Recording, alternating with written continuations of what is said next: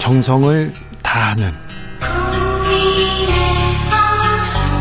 국민의 방송 KBS 주진우 라이브 그냥 그렇다고요. 주진우 라이브 2부 시작했습니다. 2부부터 함께 하시는 분들 계시죠? 어서 오십시오. 잘 오셨습니다. 자리 잡으시고요. 7시까지 함께 해 주십시오. 라디오 정보센터 다녀오겠습니다. 정한나 씨.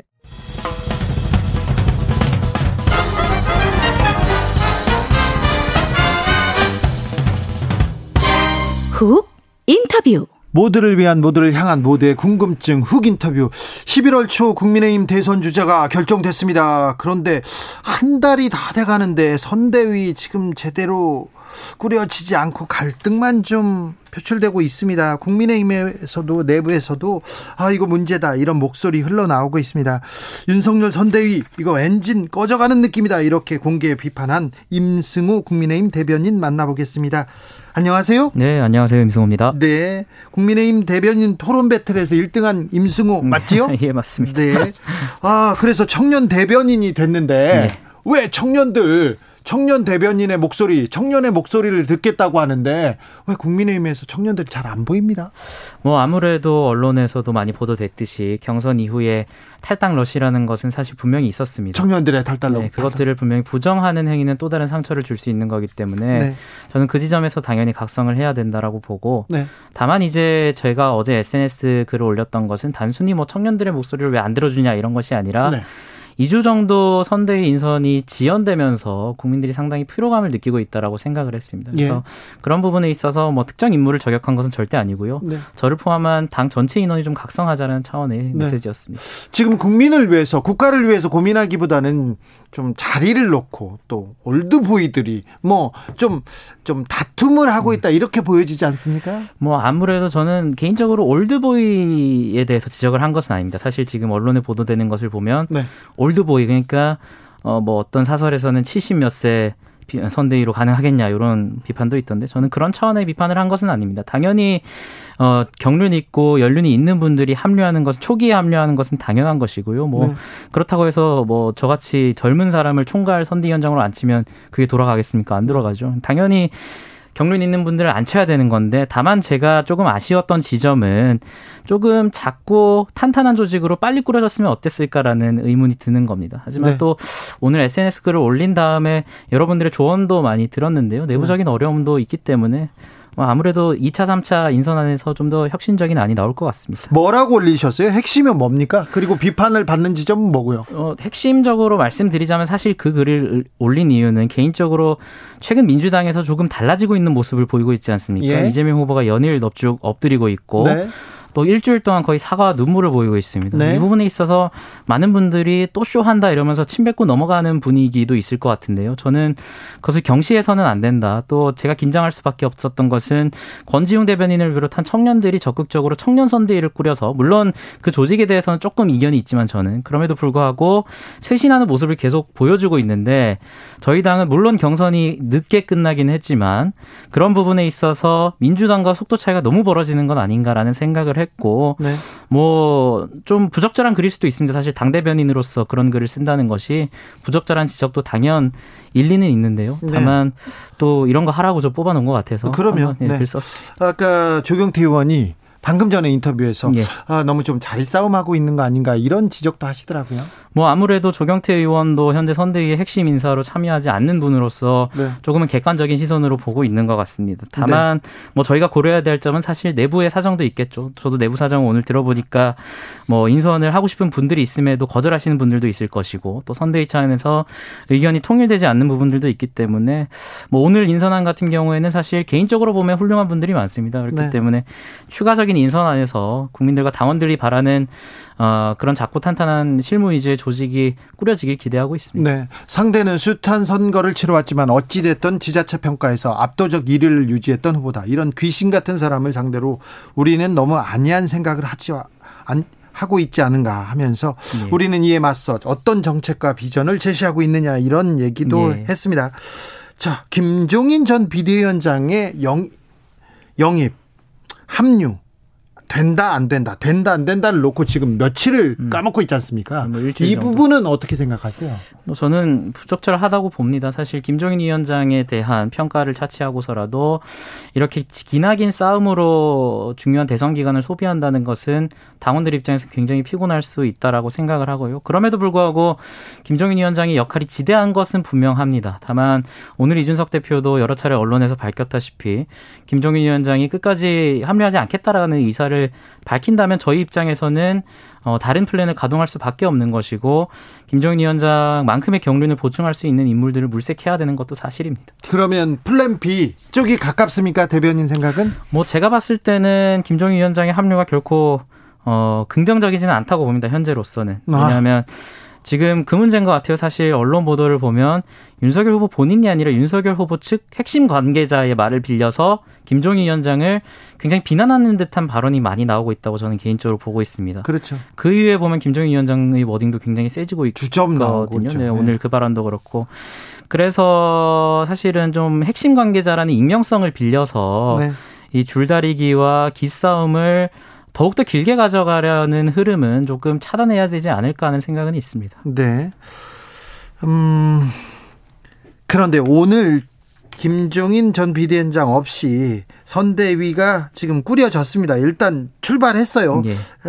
어떻게 보십니까? 이 구성과 이 조직과 이런 감동은 좀 주고 있나요? 예, 뭐 솔직히 말씀드리면 완전한 감동이 완성되지는 않았다라고 평가하는 것이 솔직한 것입니다. 뭐 네. 여, 어, 언론에서 보도되고 있다시피 여전히 부족한 부분이 있는 것이 사실이고요. 다만 개개인이 인물로 봤을 때는 어, 개개인이 인물로 봤을 때는 훌륭한 평가를 줄 수 있지만 제가 좀 아쉬운 부분은 전체적인 구성을 봤을 때 어떤 컨셉으로 가려는지 모르겠다라는 생각이 들어요. 사실 아, 네. 민주당 선대위도 굉장히 메모드급 선대위를 꾸렸었는데 컨셉을 잃었다라고 생각을 합니다. 어떤 네. 방향으로 선대위가 갈지에 대한 방향성을 보여주지 못해서 지금 혁신 쇄신 얘기를 하고 있는 것이거든요. 네. 그래서 우리가 민주당의 어, 그런 선대위를 답습하지는 않았으면 좋겠다는 생각입니다. 네. 그런데 지금 좀 따라가는 듯한 인상이다. 이렇게 음, 예, 뭐 네, 해석은 그렇죠. 네. SNS에 이런 글 이런 대목이 좀 걸렸어요. 국민의힘을 지지한다고 당당하게 말을 말할 기회가 몇 년 만에 찾아온 것인지 모르겠다. 어찌됐든 이준석 대표가 취임하고요. 국민의힘 뭐 대변인 배틀도 하고 청년 대변인이 1등을 하고 국민의힘 진짜 변하는 것 같구나 이렇게 느꼈다가 요즘은 아니야 이렇게 생각하는 사람들 좀 있어요. 뭐 그것이 솔직한 평가인 것 같습니다. 사실 기존에 저도 2013년 14년 대학교에 들어와서 어, 사실 새누리당을 지지한다라고 당당하게 말하기는 힘든 분위기였던 것이 분명히 사실입니다. 네. 그때 도 지지하긴 했어요? 예, 마음속으로는 지지하고 마음속으로. 있었는데 뭐당 네. 활동을 하지는 않았고요. 네. 다만 최근에 이준석 대표 취임 이후에 여러 가지 변화하는 모습을 보이면서 지지율의 측면에서도 당연히 보이는 보이다시피 국민의힘 지지한다가 부끄러운 명제가 아니었는데 최근에는 어 물론 선대위 과정에서 당연히 지연될 수밖에 없는 부분도 있지만 그런 부분에 있어서 다소 아쉬운 부분은 분명히 보이고 있는 것 같습니다. 네. 아쉽다. 그러면 윤석열 선대위는 청년들에게 어떤 비전과 희망을 보여준다고 생각하십니까? 보여줘야 한다고 생각하십니까? 또 보여줘야 한다라고 저는 생각한 지금 보여주면 별로 네 지금 같은 경우에 사실 윤석열 후보의 정책이나 공약이 나오지 못하고 있는 상황입니다. 왜냐하면 아직까지 선대위가 꾸려지지 않았기 때문에 그런 부분도 있겠지만 제가 그 SNS 글에도 작성을 했지만 이재명 후보의 방향성 정책이라는 것이 어쨌든 제시는 되고 있습니다. 저는 저는 굉장히 비판을 많이 하고 있지만 네. 어쨌든 보여주고 있는데 그에 비해서 우리는 한 달 뒤에 경선이라는 어떤 시기적인 어려움이 있긴 했지만 윤석열 후보의 공약과 정책이라는 것이 아직까지 나오지 못하면서 시차가 너무 벌어지고 있다라는 생각을 했고 청년 문제에 있어서는 앞으로 윤석열 후보와 선대위가 어떤 모습을 보여주는지가 중요하겠죠. 그런 부분에 네. 있어서 왜 국민의힘의 탈당 러시가 있었는지 그 이후에 청년들의 적극적인 지지를 받고 있지 못하는지에 대한 분석을 하는 것이 가장 우선시 되어야 될 작업이라고 생각합니다. 8977님께서 진영을 떠나서 젊은 대변인 앞날을 국민 한 사람으로서 응원합니다. 아, 이렇게 문자를 주셨습니다. 예. 음, 이준석 대표와 윤석열 후보 조금 음, 그리 사이가 그렇게 원만하고 잘 이렇게 굴러가는 것 같지는 않아 보입니다. 글쎄요, 뭐 저는 사실 경선 과정에서도 윤석열 후보와 이준석 대표의 갈등이 크다라는 분석은 컸는데요. 네. 저는 후보와 대표의 갈등이라고는 보지 않습니다. 대표도 여러 번 밝혔다시피 윤석열 후보 측 관계자의 익명성을 빌려서 계속해서 대표를 비난한다든지 아니면 김종인 위원장을 비난하는 모습을 보였는데요. 그렇기 때문에 후보 본인과 대표의 갈등이라기보다는 왜냐하면 대표의 페이스북에서도 볼 수 있다시피 후보하고 계속해서 소통하는 모습은 나오고 있거든요. 네. 다만 네. 윤석열 후보의 기존 캠프 인원이 너무 크다 보니 그러한 부분에서 조금 캠프 관계자와 대표 그리고 캠프 관계자와 위원, 김종인 위원장 사이에 불화가 빚어, 빚어지는 모양새가 아닌가 싶습니다. 네. 어, 전직 대통령 이었던 전두환 씨 사망을 두고 국민의힘이 보인 태도, 윤석열 후보가 보인 태도에 대해서는 어떻게 보십니까? 뭐 전두환 씨에 대한 국민의힘은 국민의힘의 입장은 단호합니다. 그 부분에 과라는 것이 너무나도 크기 때문에 그 부분에 대해서는 당연히 인지를 하고 있고 뭐 윤석열 후보 본인도 조문에 대한 것은 사실 저는 대표가 말했듯이 자율적으로 갈 수 있다라고 생각을 합니다. 하지만 대선 후보로서는 어, 최근에도 사실 윤석열 후보는 광주 민주화 운동과 관련해서 조금은 부적절하다고 할 수 있는 발언을 함으로써 실망감을 안겼기 때문에 네. 이런 상황에서 조문을 하는 것이 부적, 정무적으로 부적절하다라는 판단을 본인도 하신 것 같고 네. 그런 부분에 있어서 이준석 대표의 의중도 많이 반영되었다라고 저는 들었습니다. 네. 그렇기 때문에 뭐 적절한 처사라고 생각하고 있습니다. 윤석열 후보가 청년들 네. 그리고 또 뭐 구직자들한테 이렇게 가서 하는 얘기 중에 몇 가지 좀 설화가 있었어요. 예. 그래서 2030 청년들이 지금 윤석열 후보한테 지금 마음이 안 온 겁니까? 뭐 아무래도 경선 과정에서 있었던 소위 말하는 실언들이라는 것도 분명히 작용을 했을 것 같습니다. 네. 하지만 그것은 입당을 한 지 지금 한 4개월 차 된 어, 후보라는 점을 감안한다면 정무적인 음. 차원에서 메시지를 다듬는 것이 부족했던 것은 분명하지만 네. 후보의 네. 철학 자체에는 2030 청년들이 그렇게 반기를 들 만한 지점은 없다고 보고요. 그래서 네. 최근에 선대위가 꾸려지고 윤석열 후보가 대통령 후보로 확정되면서 그 이후에 메시지를 내고 있는 것들을 보면 그런 뭐 120시간 발언이라든지 네. 이런 부분은 아직까지 등장을 하고 있, 지 않기 때문에 네. 뭐 저는 이렇게 정제된 메시지를 계속 주는 것이 네. 2030 청년들에게도 와닿지 않을까라고 생각합니다. 알겠습니다. 정치 후배 윤석열 후보한테 임승호 대변인이 자주 좀 조언을 하십시오. 네. 자, 민주당은 어, 더 다이너마이트 청년 선대위를 출범시켰습니다. 자, 청년들이 국민의힘에 실망했다고는 하지만 그렇다고 해서 민주당 쪽으로 가지는 않은 것 같습니다. 자, 그런데 민주당의 이 활동 어떻게 보셨어요? 뭐 저는 굳이 비판하고 싶진 않지만 저는 이렇습니다. 사실 여야를 떠나서 청년 조직을 따로 떼서 만드는 것에는 저는 개인적으로 좀 비판적인 편입니다. 왜냐하면 물론 청년 선대위를 꾸린다면 그곳에서 뭐 권지웅 대변인을 비롯한 젊은 청년 민주당 정치인들이 활동할 수 있는 영역 자체는 보장되겠지만 저도 이런 조직에서 활동해 보면 모든 이슈에 있어서 모든 이슈의 시각을 청년으로 제한시킵니다. 뭔가 신선해야 되고 뭔가 개혁적이어야 되고 뭔가 그런 거 있잖아요. 뭐 청년다워야 된다. 네. 이런 거를 조금 강요하는 측면이 있기 때문에 그게 한계죠. 예, 물론 그런 부분에 있어서 좀 청년 조직 자체를 떼서 만드는 것에 있어서는 조금 지양해야 된다고 보지만 뭐 그래도 더불어민주당 입장, 입장에서는 최근 2030 지지율이 굉장히 미약한 상황에서 어, 해볼 만한 시도라고는 생각하지만 그렇게 긍정적이지는 않다라고 봅니다. 2030 젊은 층이 홍준표 의원을 좋아합니까? 뭐 경선 과정에서도 봤듯이 지지율이 높았었던 것은 사실이죠. 네. 그런데 네. 홍준표 의원이 지금도 뭐 청년 플랫폼도 꽤 인기가 네. 있는 것 같은데 네. 그 플랫폼에서 계속해서 윤석열 후보를 겨냥한 듯한 발언 나오지 않습니까? 그건 어떻게 보세요? 뭐 아무래도 홍준표 후보 개인 발언에 대해서 뭐 이렇다 저렇다 할 입장은 아니지만 뭐 다소 당 지도부 입장에서는 곤란한 메시지도 사실 좀 있긴 합니다. 뭐 예를 들어서 대선 비리 대선 후보가 네. 비리 대선이 됐다라든지 아니면 또 상대당의 어떤 김부겸 총리나 이낙연 대표를 어, 대통령감이다 이렇게 말씀하시는 부분은 사실 어, 저희 당 지도부 입장에서는 조금 곤란할 수 있다라는 부분은 있지만 저희 당이 주목해야 될 지점들은 그럼에도 불구하고 이 청년의 꿈이라는 플랫폼에 어, 민주당을 가지는 않는 저희 당을 지지했던 청년들이 왜 여기에 고립되어 있는지 그 부분은 직시해야 될 것으로 보입니다. 그렇죠. 고민할 대목이 맞아요. 네. 네. 가온님께서 어, 이 사람 누구야? 인정할 거 인정하고 조목조목 말 잘하네. 김병민보다 낫네. 아, 아 이분은 임승우 국민의힘 대변인입니다. 자, 2030 남성들한테 이대 남한테 정치권이 구애를 하고 있습니다. 그래서 어찌 보면 어찌 보면요. 국민의힘에서 이 2030 반페미니즘에 기대고 있다는 주장도 나옵니다. 이 부분 좀 주목해야 될 것 같은데요. 뭐 저는 이런 비판이 흔히 이준석 대표에게 많이 가고 있는데 네. 그렇다면 이준석 대표가 언급하는 정책이나 발언 중에 소위 뭐 여혐이나 반페미니즘이라고 하는 지점이 무엇인지 좀 알려줬으면 좋겠다라는 생각은 듭니다. 예를 들어서 어 최근에 있었던 것이 뭐 여가부 해체라든지 여가부 음. 폐지에 있어서도 비판의 목소리가 있었고 네. 어 진중권 교수와의 그렇죠. 어떤 설전도 있었는데 사실 그 부분 같은 경우에도 어 경찰 공무원에 대한 어 치안의 강화의 측면에서 사실 과연 우리나라의 체력 검정 기준이 올바르게 작동할 수 있느냐라는 것은 상식적인 비판이라고 봅니다. 그래서 저는 반페미니즘에 기대고 있다라는 주장 자체가 굉장히 모호한 것이라고 보고 저는 정치권에서 전반적으로 좀 여성과 남성을 갈라가지고 여성을 위한 정책, 남성을 위한 정책 이 따로 있다라고 좀 판단을 하지 않았으면 좋겠다.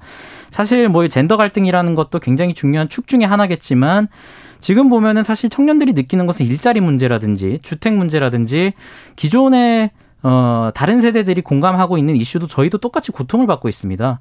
그래서 그런 부분에 있어서 남성, 여성, 사실 뭐 일자리 문제와 어떤 주거 문제에서 무슨 남성, 여성 정책을 따로 가져갈 건 아니지 않습니까? 그래서 네. 그런 부분에 있어서 좀 남성, 여성 정책이 따로 있다라고 판단하는 듯한 발언을 함으로써 또 다른 분쟁을 일으킬 필요는 있나라는 생각은 듭니다. 그런데 2030 젊은 여성들이 여성인권, 페미니즘 측면에서 어, 측면에서 지금 국민의힘이 반패미에 기대고 있다는 주장은 계속 나옵니다. 뭐 그런 비판도 있는 것은 분명히 알고 있는데요. 네. 다만 저희 당이 그렇다면 과연 여성 지지율을 전혀 못 받고 있는 것이 아닌가라는 것을 봤을 때 경선 과정에서 봤을 때 저는 좀 놀랐던 것이 뭐 낙선을 하긴 했지만 홍준표 후보가 경선 마지막 측면에 20대 30대 여성을 지지율을 굉장히 많이 끌어올렸습니다. 네. 근데 사실 홍준표 의원의 과거 발언이라든지 이런 것을 감안했을 때 2017년에 과연 2021년에 홍준표가 이만큼의 여성 지지율을 끌어올릴 수 있었을까라고 본다면 굉장히 어렵거든요. 근데 저는 홍준표 후보가 여성 지지율을 끌어올릴 수 있었던 지점이 남성, 여성 모두가 공감할 수 있을 만한 대책을 말했습니다. 특히 성범죄와 관련해서 성범죄를 저지른 사람들에 대해서 처벌을 강화하겠다. 이런 부분에 있어서 남성 여성들이 모두 공감할 수 있는 정책이거든요. 그래서 저는 뭐 여야 할 것 없이 좀 남녀 모두가 공감할 수 있는 정책을 말해준다면 네. 이런 논란은 굳이 어, 일으켜지지 않지 않을까라는 생각은 듭니다. 그런데 2030 여성들한테 남성들한테도 그런데 2030한테 윤석열 후보가 그다지 그렇게 인기를 뭐 매력을 발산하지 못하고 있는 것 같습니다. 뭐 이재명 후보도 마찬가지죠. 어, 마찬가지요. 네. 윤석열 후보는 사실 뭐 2030 여성들뿐만 아니라 청년 남성 여성 모두에게 사실은 아직까지는 지지율 측면에서는 미약한 것은 사실이죠. 그래서 이게 여성에게만 미약하다라고 또 따로 떼서 본다면 그렇네요. 그것은 또 다른 뭐 젠더 갈등 측면에서 불화를 일으키는 것이기 때문에 윤석열 후보 본인이 선대위를 빨리 꾸린 다음에 청년 전체를 아울 수 있는 남성과 여성을 가르는 것이 아니라 남성 여성을 모두 포괄할 수 있는 공감할 수 있는 정책을 내놓아야지 20대 남성 그리고 여성의 정책이 모두 골고루 올라갈 지지율이 골고루 올라갈 것이라 생각합니다. 전경호님께서 변질되지 마세요. 청년 임승호 씨 얘기합니다. 네. 네. 약속하세요. 예, 약속하겠습니다. 6466님, 예. 김종인 전 위원장 모실 게 아니라 대변인님 모시는 게 나을 것 같아요. 네, 윤석열 선대위에서 네. 저 기 와달라고 얘기 안 했습니까? 뭐 아직까지는 연락이 없습니다. 아, 그래요? 왜냐하면 뭐 1차 선대위 하는 보통 이제 의원들 이 줄을 이루고 그 다음에 있는 인선 안에서 어, 이제 새로운 인물들이 등장을 하는 경우가 많은데요. 네. 뭐, 저는 뭐 선대위에 대한 비판적인 발언을 했다고 볼 수도 있지만 뭐 당연히 선 당의 한 사람으로서 어 직을 그만두기 전까지는 최대한 윤석열 후보의 당선을 위해서 뛰는 것이 당연하고요. 네. 그래서 뭐 오늘 올린 어제 올린 SNS 글도 그런 잘 됐으면 좋겠다라는 발언에서 한 것인지 뭐 제가 네. 이렇게 선대위를 비판하기 위해서 비난을 위한 비난은 한 것은 아니다. 아, 청년은 패기로 예. 그리고 또 어, 초심으로 그렇게 얘기해야죠. 네. 그리고 그리고 어른들은 들어야 되고요. 아, 내가 김병민보다 못할 게 뭐냐 또 이렇게 또 생각하는 거 아닙니까? 아, 김병민 대변인은 그렇게 생각해야죠. 전, 혀 아닙니다. 김병민 대변인도 저도 방송을 잘 챙겨 보는데 뭐 네. 뭐 저와 비교할 수 없다시피 방송을 능수능란하게 하시는 분이기 때문에 아직 저는 뭐 비비지 못합니다. 가까이 와서 보니까 정치권에 의원들 네. 의원들 아 좀 괜찮다 그런 거 말고 음. 아유 이거 왜 이렇게 열심히 안 하지? 왜 이렇게 음. 능력을 발휘하지 않지? 이런 사람도 많잖아요. 뭐 그런 부분도 사실 많이 보이고 네. 변화해야 되는 측면도 많이 보입니다. 사실 이렇게 가면은 바로 반말하시는 분들도 있거든요. 네. 물론 제가 나이가 워낙 어리다 보니 친근감에 하시는 말씀이긴 하겠지만 어이 그러고 이름도 예, 안 부르고 그래서 저는 그런 부분은 좀 변해야 될 것 같다. 그래서 뭐 그런 분들의 살아온 세대의 특성도 고려를 해야겠지만 그런 부분에 있어서는 뭐 여야 전부 반성해야 되지 않나 생각합니다. 알겠습니다. 임승호 대변인 앞으로 어떤 네. 정치 하시겠습니까? 뭐 앞으로 한 정치를 하면서 과거에 했던 발언들이 부끄럽지 않은 그런 정치 한번 해보겠습니다. 네. 예. 그 과거의 발언이 부끄러운 사람들이 많죠. 저도 뭐 그렇지 그렇게 되지 않게 노력하겠습니다. 알겠습니다. 지금까지 김 임승호 국민의힘 대변인이었습니다. 감사합니다. 예, 감사합니다.